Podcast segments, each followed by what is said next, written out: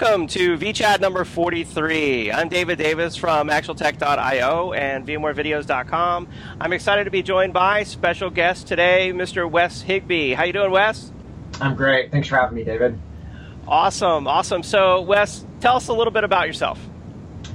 Yeah, so I am. Uh, my history is being a geek, I guess. And uh, lately, though, I'm really helping people uh, eradicate emotional blind spots with technology. Okay. So it's a weird value proposition, but um, what I love is that I have a history of loving technology, and I've kind of extended that beyond technology to understand some of the people issues around technology, some of the blind spots we have. Okay, okay. So kind of a high level, the high level definition of what you do. Um, I mean, I know you from being a Pluralsight author. So yep. I know you're a developer. Um, you have obviously a ton of development, um, you know, experience, expertise, uh, history, and you've created a ton of Pluralsight courses. Um, why don't you tell us a little bit about some of those? Yeah, so some recent ones. Uh, I kind of have an interesting uh, spectrum of courses, and you'll see new ones coming from me as well.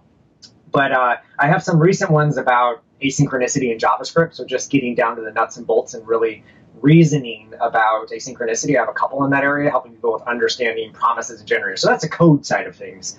I also am working right now. Um, they're just being edited. They'll be out soon. A couple of courses about Consul, so service discovery, which is kind of on the flip side of the world. So how do we uh, deploy our applications and get them to talk together?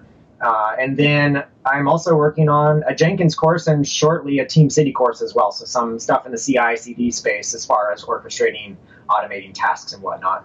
Okay, okay, awesome. And so for the VChat viewers out there, the infrastructure folks, um, you know, before we lose them and, and they're thinking yeah, yeah, like, right. whoa, what, what is all this stuff? Yeah. Uh, I mean, the big reason I wanted to have you on the show today is to talk about VMs versus containers and I know you have you know a unique perspective on that, and, and also to talk about DevOps, um, which is you know the hot the hot thing right now in infrastructure. Uh, you know is DevOps and containers and cloud, and all of us infrastructure people are just still kind of trying to figure out is this is this really you know the way of the future? Is this what we should be studying? And and if we should, how do we do it? What do we learn? Where do we start? Our you know our heads are just spinning with all these terms. You know, you you talked about some of your courses right there, and I'm sure most of the audience is like, I have no idea what half of the stuff was. You know, he just said. Um, so. yeah, so let's let's start with DevOps. I did a podcast recently called DevOps is Dead. Just to summarize what I was trying to get across there is that the stuff in the DevOps space that people are talking about is not new. So if you are having problems before DevOps, adopting DevOps, whatever that might be, is not going to fix your problems. Uh, the teams that I worked with in the past, we naturally um, gravitated toward automating the things we were doing because we hated doing them. So not only did we do development work, but we had to deploy and support the application, update it, and so worry about deployments thereafter, do database migrations, and all the different complex things that are involved with rolling out and supporting software. And we hated things, so we automated them. And this was long before anybody coined the word DevOps. Um, I think we're just really seeing people talk about this on a large scale uh, because finally we're really realizing as tech people, hey, you know, we could put our tech skills to use for ourselves, not just for other people. So, not just to build other people software to automate their mundanity, but we can also build software to automate ours. Right, right. So for for the typical, you know, vSphere admin, I, I mean, I, I think they're still trying to figure out exactly what DevOps is. I mean, I get the idea that it's, um, you know, 80% uh, a political, um, you know change you know breaking down the silos in the IT department and people just working together um, and then maybe the other 20% is using you know smart software automation you know like you talked about scripting all those things to just make things more efficient is that yeah, so I wouldn't say I'm going to be the person that can say what, that I know what DevOps is because that's kind of like trying to define God. uh, I, think, I, think, God might be more specific sometimes in terms like DevOps and Agile and whatnot. Uh, I think if you look at what's being discussed, though, what's valuable, is talking about, first off, a balance in how we develop software. So, do we have isolation between people that develop the software and people that support the software? And there's no right or wrong answer there. In some cases, it doesn't make sense to have isolation. It's just insane. It's just adding overhead, especially if you're doing this all internally. So if you've got an IT team or an ops team that's completely separate from your from your development team, why not try and bring those people together? Sometimes there are a lot of benefits that could be gained. On the flip side, there are situations where it doesn't make sense to bring those teams together because they might be in completely separate companies. Um, one company might have to support software, another company might be developing the software. Getting those people to work cohesively together is probably not going to be worth the time unless it's a huge project. So we kind of have to balance uh, balance of perspective when it comes to how people work together. But I think that's one of the important things is just having that discussion of how should people work together instead of just doing it the way we always have done. And I think specifically looking at individual projects and deciding what's best for this project versus the next project. So that's one big thing. Uh, I guess the other big point in the DevOps space that I think is valuable to be looking at is just the automation of, of mundane tasks. Um, we can start to we can start to take a lot of pain out of our lives. But also, I think one of the important things, the, the shift in mindset here, is that if we can take out a lot of this pain, we also will end up speeding up our process. And if we speed up our process, we actually have a new opportunity to work in an entirely new way. Um, and most companies are missing the bus on this one entirely. And that's why I say if you just grab the fad, you're going to miss the point. Um, if we speed up the process, we can get to a point where we're rolling out small changes instead of queuing everything up until we have quarter quarterly releases and dumping all this stuff out.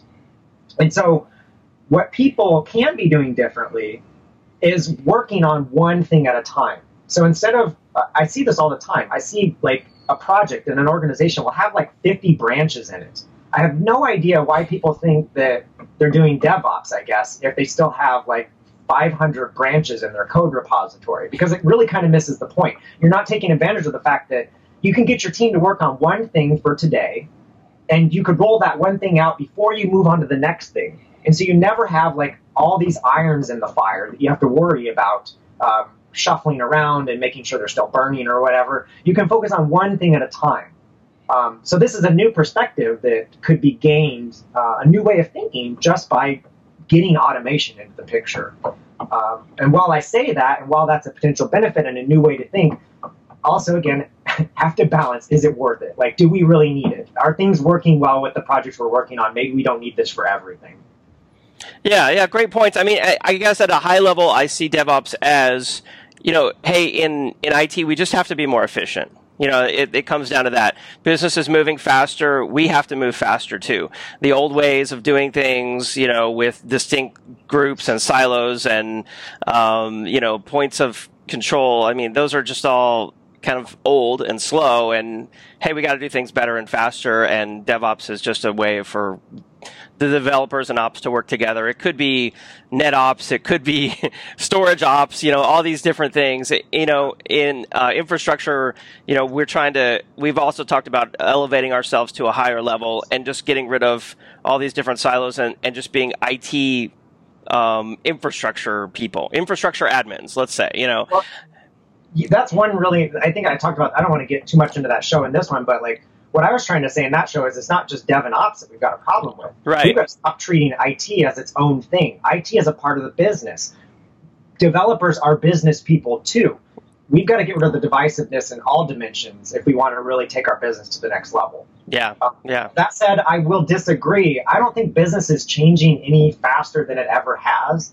I just think we have an opportunity to possibly leverage the ability to change quickly. Okay. Um, with that said, I don't think it's always important. To, speed is always important. Uh, I got a great article. I just I think it's publishing today on InfoQ about stop measuring turnaround time. Uh, time matters in some situations, but in many situations it doesn't.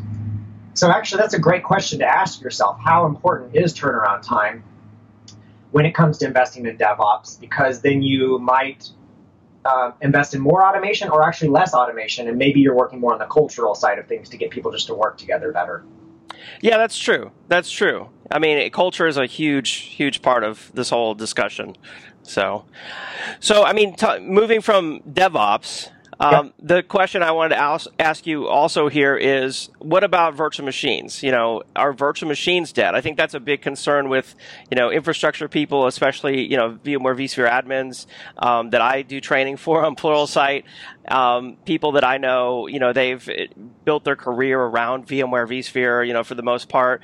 Um, so it, it, the big concern is, you know, with containers and Docker popularity and all this, you know, are VMs going by the wayside and we no longer need VMs anymore and, and we just all need to convert our VMs to containers today. You know, what's your take yeah. on that? so it's tempting, I think, for people to come to that conclusion. I think it's very narrow-minded to uh, to come to this conclusion because uh, it almost requires that the only thing you're thinking about when it comes to containers and VMs is efficiency.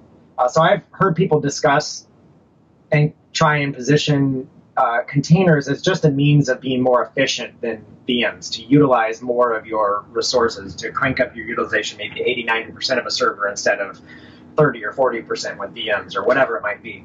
I think this is very narrow minded though, because containers and VMs have afforded a lot of opportunities to work in new ways that people just aren't taking advantage of. And if you were to blindly say that containers were replacing VMs, well, maybe in the case of uh, situations where you need efficiency, like maybe that's the case, you would switch to containers. But in other cases, that's simply not the case. Um, for example, on my development machine, I'm on a Mac. At least at this point in time, there is no way for me to run a Linux OS without a VM. There's also no way for me to run a Windows OS without a VM. So I don't see, uh, unless the need for that goes away, unless we can get rid of operating system differences, uh, we'll still need some virtualization to actually change out the operating system we're working with. Um, and not only that, but um, with VMs, there's still a great argument to be made that you have a degree of isolation that's greater than a container. And there are going to be situations where people want that, uh, perhaps even in development. Uh, I, in my Consul course, I uh, have a lab environment that's comprised of, uh, at the end of my second course, 14 separate VMs. Yes, I could have probably pulled that off with Docker containers.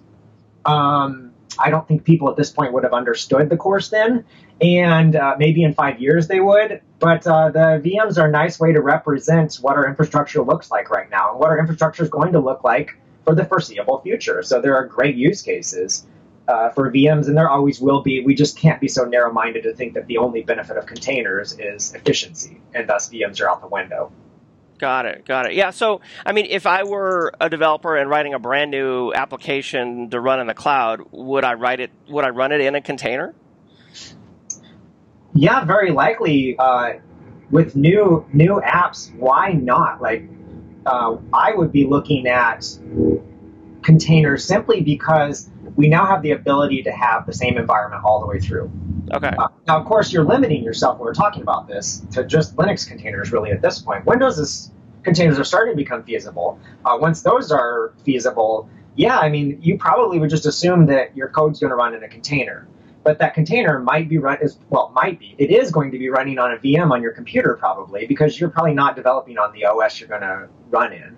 Um, uh, so you might be on a Mac developing uh, a Linux hosted app, or you might be on a Mac developing a Windows hosted Mac or Windows hosted app. Uh, so in those cases, you're not going to you're going to need a VM as well. So they're both going to be a part of the picture for the foreseeable future, um, and even up into the cloud. Like there, you, we could talk about a point where we just run containers almost on bare metal machines, more or less, and, and maybe that'll happen. But I think that'll largely be transparent to us as consumers of cloud services. So you know, ECS, for example. Uh, who knows? Maybe there's somehow that they're working on that already, or maybe that's how it works already. I have no idea. Who cares? When I'm when I'm saying run a container for me, run a container for me. If I'm saying run a VM for me, run a VM for me. So I don't really know what's going on behind the scenes. So that will be probably more transparent if we start seeing um, switching to like a bare metal uh, environment where we're just running containers without even a VM or some type of virtualization.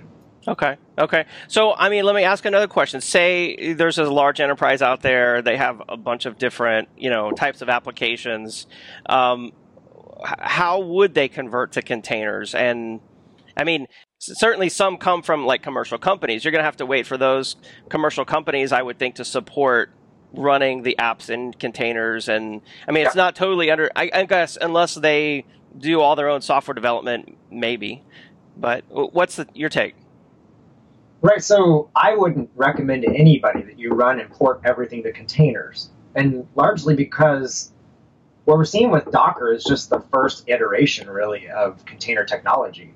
Um, we're already seeing an explosion of alternative container technologies. Even Windows containers are a little bit different than Docker containers. So if you just write, like, why would you port everything you already have? Leave it as is. However it works is fine. And when you're changing a system substantially, and it makes sense, like you've done the you've done the cost benefit analysis, and it makes sense to port over to running in containers, then go for it. But don't just willy nilly push everything to containers because before you can even do that, the next thing is going to be here. and we really need to, I think that's the critical part of, of even thinking about containers is um, we should step back and just look at the value proposition here. Because I think what we're seeing is just a mindset shift in how we develop software. Uh, I think we're finally starting to see, uh, if you just look at the benefits of containers, why would I suggest to a developer, a few months ago I said this, that we would probably be developing a new app with containers? Uh, the reason I suggested is because containers give us the ability to standardize packaging, um, distribution, scheduling, verifying, scanning, security, all these aspects that are involved in getting software from development through to production, they standardize it. Uh, almost to the point where um, one of the things that I see out of this container revolution just because of the speed of containers. With Docker Hub, we really have a cross-platform app store. Like mm. Microsoft still hasn't even got it right with a Windows app store.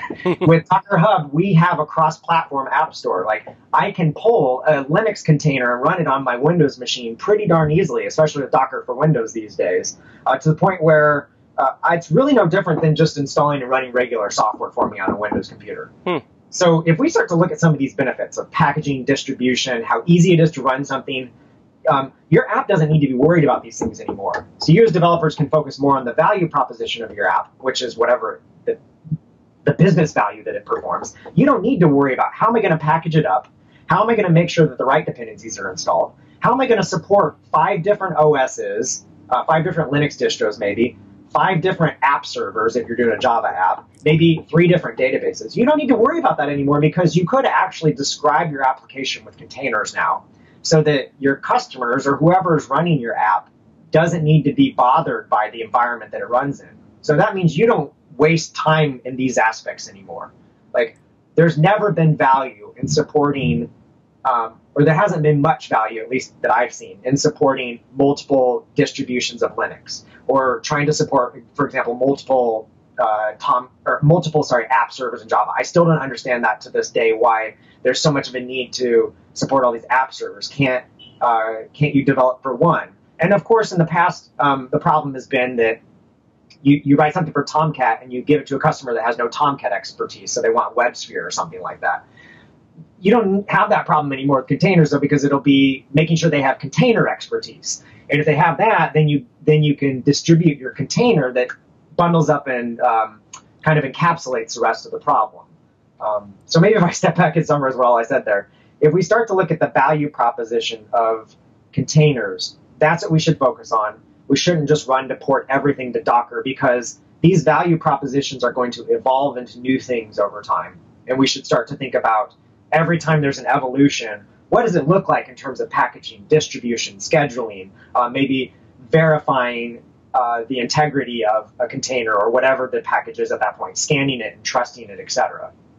So yeah, so that's a great point. I think you know we should compare the value proposition of the container as well as the VM, uh, for what we're trying to do and see what's best. I mean, for, just from what I know about containers versus VMs, one of the things I've heard is that containers today aren't as mature when it comes to things like um, high availability and load balancing of the compute load across servers automatically, and you know, advanced networking configuration and and all that kind of thing. So, you know, maybe is is well, that Go ahead. And that's a, that's an interesting area, so we can kind of get into this. But um, what we're starting to see with containers is, uh, and I'm seeing some companies doing a good job with this. For example, HashiCorp, um, as we've talked about before, they're starting to really think about different problems that exist in the space of deploying software.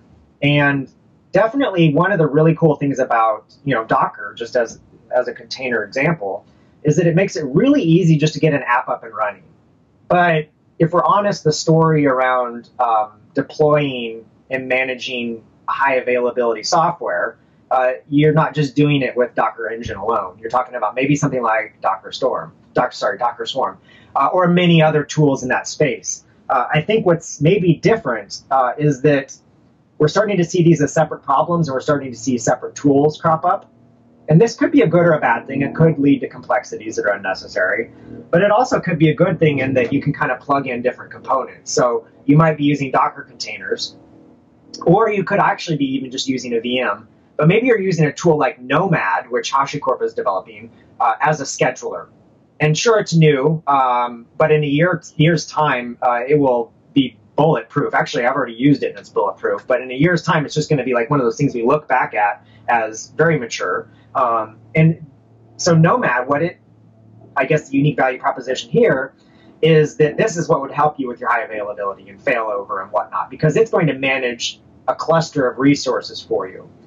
Now, what's really neat um, about Nomad, and maybe I'm getting off on a little bit of a tangent, is it gives us a new way to think about how we uh, set up our infrastructure. So in the past, we've been worried about uh, building up these machines and then updating them and keeping them alive. And we've kind of always had this idea that we would just modify existing infrastructure. When we move to containers, um, we have new opportunities to just spin a container up and down really quickly. That alone doesn't mean we're going to run everything on a container. What that does, though, is I think it's opening up a lot of doors for people to invest in technologies like Nomad that make it easy to do that with containers, but then also make it easy to do it with VMs. So if you look at Nomad, not only does it make it easy to for for high availability, for example, you would you'd have a job file and you just have a declarative line that says run two of these. So you run two containers. Well, also with Nomad, you could have a job type that's a VM, and you could say run two of these, and it's a VM. Um, so what's neat is because containers are so darn fast, we're building technology around that, and some people are wise enough to see that we could bring that that, that new technology to older technologies as well, like VMs, and start to do some really neat things with VMs that have always been there that have just been kind of impractical. Nice, nice. So one scheduler to rule them all, essentially. Yeah, uh, you're starting to think more about um, and, and, it's not like you would have to have Nomad. There are plenty of schedulers being created, and there are plenty that exist. But you're starting to think about that as a isolated chunk that should be have its own life cycle and should manage things on its own. And let me let me tell you what this looks like because this is super neat. I think people will understand this. Your infrastructure now, uh, with a scheduler in place, would be uh, basically a bunch of dumb VMs that you would bring up in the cloud. So you just bring up a bunch of what I like to call dumb compute capacity. It really has nothing on it except the scheduler client. Okay. So Nomad client, for example. So it's it's just a slave, like in any master slave model. So what's neat is uh, your infrastructure provisioning story is extremely simple. It's really just boot this um, image at this point and install, if needed, this client if it's not already installed, and that could be burned in as well to an image.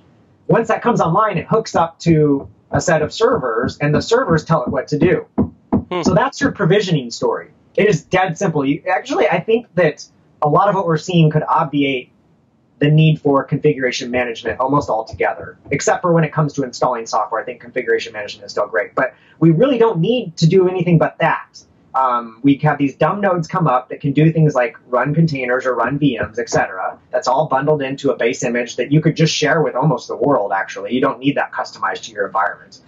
And then the deployment side of the story comes, comes into scheduling. So now you have the ability to have a declarative file. And if anybody wants to see what this looks like, go look at the Nomad job files, where you can basically say, this is the Docker container, or this is the VM that I, the VM image I want to boot off of here are the parameters, here are the environment tweakings, maybe here's a few volume mappings. Uh, go. And I want five of them. And then a second later, maybe you have a new version of your app. These days, maybe, maybe not. Uh, you say use version two of the app. And the scheduler will take care of do a rolling up take care of a rolling update. So it'll bring down a couple of your containers or a couple of your VMs, and it'll start to bring new ones up you know, keep doing that until everything's transitioned to the new version of your app. Um, the benefit of this style is infrastructure provisioning is dead simple now. Um, potentially. Deploying jobs is really not the responsibility of your developers nor your organization anymore. No longer do you really need to be writing that logic into your applications. You write applications that can run in the confines of um, schedulers, which really schedulers don't put many constraints on an application.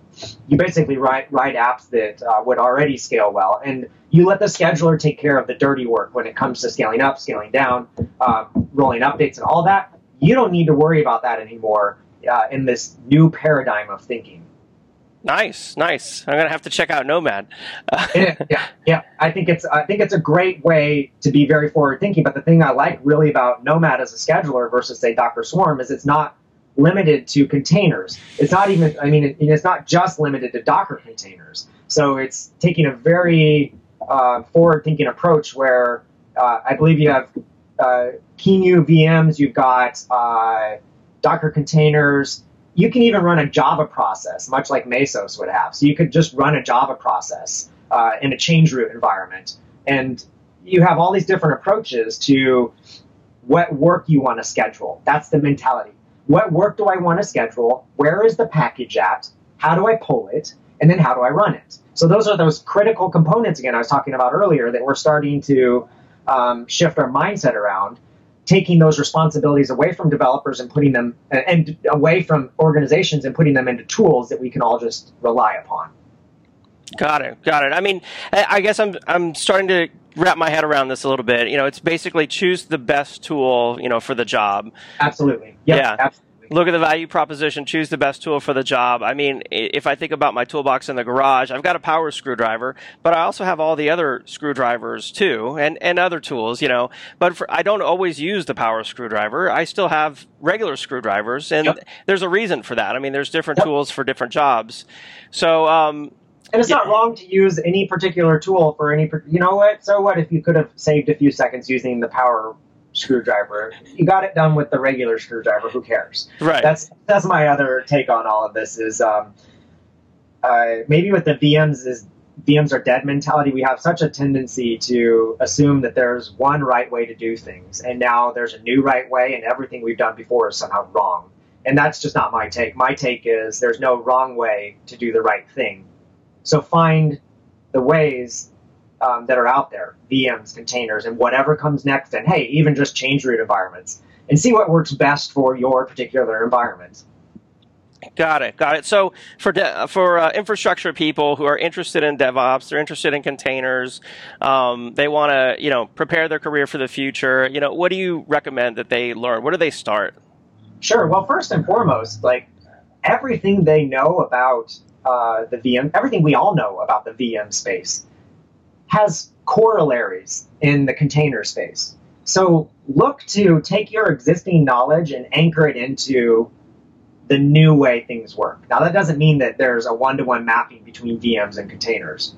Um, for example, one thing you're not going to see, I don't think, is any, um, you're never going to like move a container that's running. Like we do that, we talk about doing that with VMs, but there's really no reason to do it with containers because containers can be brought up in seconds. So why would we why would we go to the trouble of moving a container that has disk, network, and a running application live when we could just bring it down and bring up another container in a fraction of a second probably? That just so don't think that everything will map one to one between these two domains. Now when it comes to um, learning about this i think the best way is just you know docker makes this really simple. So get docker installed on your computer and find the ways find the things you could be doing with Docker that will make your life easier. Um, because then you're kind of inverting the learning process. One of the things I think that's really cool about Docker is I no longer need to learn how to set up a tool, how to download it, how to you know build it, compile it, whatever if that's necessary, how to start it up, how to make sure it's still running, all that stuff. I don't have to know about that anymore. If I just learn um, Docker and container management, then I can leverage all these existing containers that are out there to start playing with new technology. So maybe what people want to do is um, they've been wanting to learn something new. Maybe they, for whatever reason, some somebody maybe wants to learn MongoDB, for example. So maybe what they do is get Docker installed and use Docker to run MongoDB, which is a pretty quick process. You Docker run MongoDB and experience what that's like to just be able to spin up a system that you've never worked with before in two seconds, aside from the download. that's just amazing. And then as you're learning maybe about MongoDB in that case, maybe eventually you start to peel back the covers. So one of the neat things about Docker is when you're ready, you can go look at that Docker file, which has all the instructions that were used to build that container. So you can go peek at the shell script basically that built up that container. And now you can learn how to set up MongoDB. And you're learning probably from the people that wrote MongoDB, not from somebody that just wrote a blog post about it. So you have this unique opportunity to learn how to do something that might be really valuable, how to set up MongoDB, uh, and you could bring that back to your VM work. You might need to set MongoDB up on a VM, so you could bring what you learned back into the VM space. And I think if you do that, and you just look for these opportunities to take advantage of it, um, you'll naturally learn what you need to know. I wouldn't, um, though, force myself to try and. I, I wouldn't just force myself to watch a bunch of courses on containers. I would have a need for it first and then as you don't understand things, go get the learning to understand them. Okay, okay, that's that's a good good idea. I like that. So, um, you know, get started with containers, learn a little bit, and try to figure out some real like applications, some real ways they can help you. I like that. Yeah, yeah. I mean, I've done. I, I can think of all the things I've done with containers. Um, there is there's something called Jupyter. It's a project that allows you to write develop Scala in like a web app that has a notebook. Anyways, long story short, uh, it's a, a, hassle to set up. I had a Docker container running. I think this was the hardest one for me. It took me a half an hour to get a Docker container running on that one. Um, I've I've looked at the Elk stack, which if anybody's looked at, um, that thing is nuts to set up. Uh, I had it up and running in about an hour. All the there's like seven or eight different components you need, and you some of them you want to scale and whatnot to play with. I had that running in an hour. MongoDB stuff like that, I can get people up and running in in seconds. Um, I'm I've run things like just nmap in a container when I didn't have it locally. So like I've done all these different things. Um, even even for my Jenkins course that I'm doing, I'm running Jenkins in a container. It takes a few seconds. It's much faster than downloading uh, the jar file and starting it up. Uh, I did a TeamCity webinar the other day with JetBrains. I ran TeamCity in a container as well. It took me a few seconds to start up. This stuff is just, you find the ways that you're already doing things that are a hassle and try and use containers for them when it makes sense. And you will take the time to learn what you don't know, and you'll really start to get that big picture of things. Very nice, very nice. I've even seen a blog post about somebody running uh, Minecraft in a container. Yeah, like, yeah there's all kinds of stuff that you could run in a container. And if it's valuable to you, then you'll go learn the nuances around containers. Cool, cool. So you've got, I know, over 10 courses on pluralsight.com. Um, you also have a newsletter at weshigbee.com. We'll, we'll include the links, of course, in the show notes for this uh, episode. But uh, And then you've got some new courses on the way. Why don't you tell us quickly about those? Yeah, so once again, I've got some Consul ones underway, a Jenkins one. I should have a TeamCity one coming soon and uh, maybe some HashiCorp stuff later this year as well. And I know you were talking about Consul um, for for infrastructure people might be of interest. What what is Consul? Yeah. So Consul is service discovery. So when you start to have more and more services, you want to connect them together, and doing that perhaps with config files that are static that you kind of have to manually update, or or if you've ever tried to do that type of configuration management inside of uh, maybe Chef, or Puppet, you know that it's a hassle. Um, so Consul gives you service discovery as a tool. It flips on your head how you configure applications so that the process is more dynamic, more real time. Um, so you could, for example, be scaling up and down um, some web servers that you have, and automatically that information can real time be pushed into an HA proxy uh, configuration file. So there's no um, latency and perhaps some convergence of a CM tool. It's just immediate uh, updates. And you can see my course for that example actually. Nice, nice. And um, Consul's from the same people, HashiCorp, who created Vagrant. HashiCorp as well. Yep, it's a bulletproof product. It's actually been around for quite a while. Um, so that course is actually going over something that's kind of older at this point, but uh, definitely worth it, worth a look. And one of the benefits it has, say, over something like etcd, is just that it's um, it has a first class concept of service discovery. So it has primitives around services. Uh, it's not just a key value store.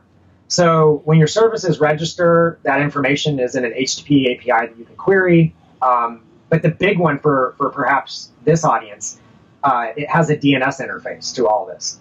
So if you have legacy apps that you want to have dynamic service discovery for, you don't have to update them.